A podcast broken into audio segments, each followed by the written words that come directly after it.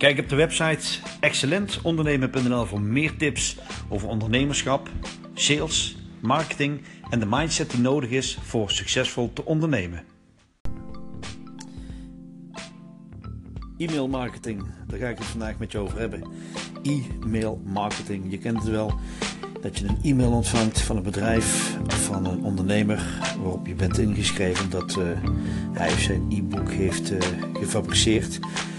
En dat wilde je graag uh, downloaden of je hebt deelgenomen aan een webinar. En dan word je eigenlijk automatisch op een e-maillijst, kom je nou te staan, middels een stukje software. Alleen de waarde van e-mail, is dat nog wel op vandaag van toepassing? Heeft het nog dezelfde waarde als een paar jaar geleden. Ik denk namelijk dat e-mail wel veranderd is. Vroeger had je veel minder e-mails kregen, dat niet alleen. Uh, ja, je had ook veel minder afleiding natuurlijk, doordat de social media platformen gewoon veel minder waarde hadden. En als je gaat kijken welke attentie op dit moment Facebook allemaal realiseert, dan is het haast ongelooflijk wat er allemaal gebeurd is in de laatste jaren. En dat is toch wel heel bijzonder om te zien hoe dat Facebook eigenlijk op alle markten thuis is. En zelfs uh, dreigde concurrenten gaat worden voor uh, Marktplaats bijvoorbeeld. ze zijn bezig natuurlijk met video's. Dus ze zijn ook de strijd aangegaan met YouTube. Ze willen de gebruiker van Facebook in geval zo lang mogelijk op het platform houden van Facebook. En dat begrijp ik, want daar wordt geadverteerd. En met dat adverteren verdient Facebook dan weer geld. En dan is ook weer de vraag van ja goed, ehm, e-mail marketing, waarom zou je dan nog e-mail marketing gaan doen?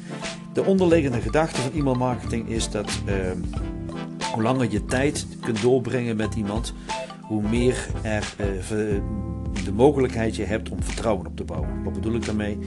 Als je iemand gewoon heel kort uh, leert kennen, dan is niet direct uh, het vertrouwen opgebouwd dat iemand de portemonnee trekt, zijn creditcard pakt of de pinpas pakt en geld naar jou gaat overmaken. Vaak gaat daar een tijd overheen.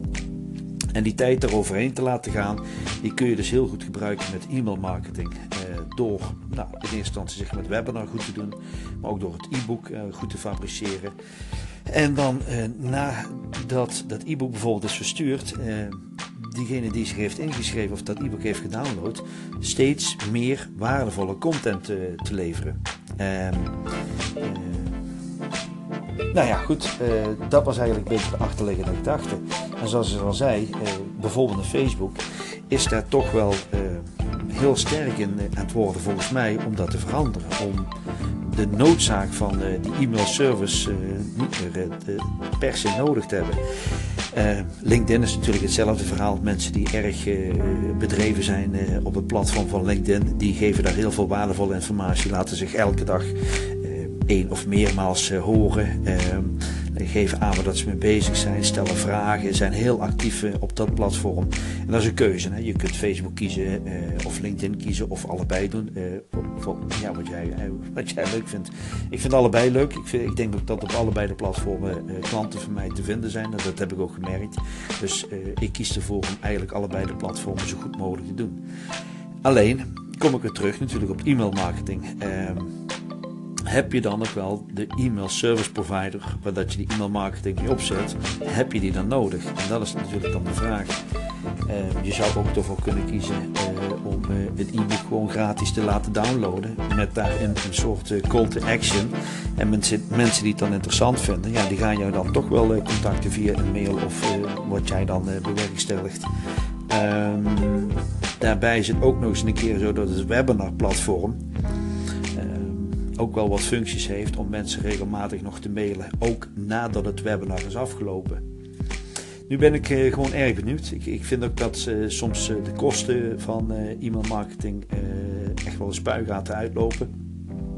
Hoewel het natuurlijk nog steeds goedkoper is dan het versturen van een brief, hè, dus die direct mail. maar ik moet zeggen, ik heb erg veel succes ook wel gehad met direct mail.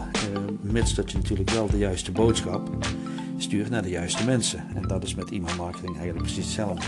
Uh, alleen ja, goed, je, je schrijft je gemakkelijk uh, in. Je krijgt dan de PDF of je doet mee in het webinar. En je schrijft ook weer net zo snel uit.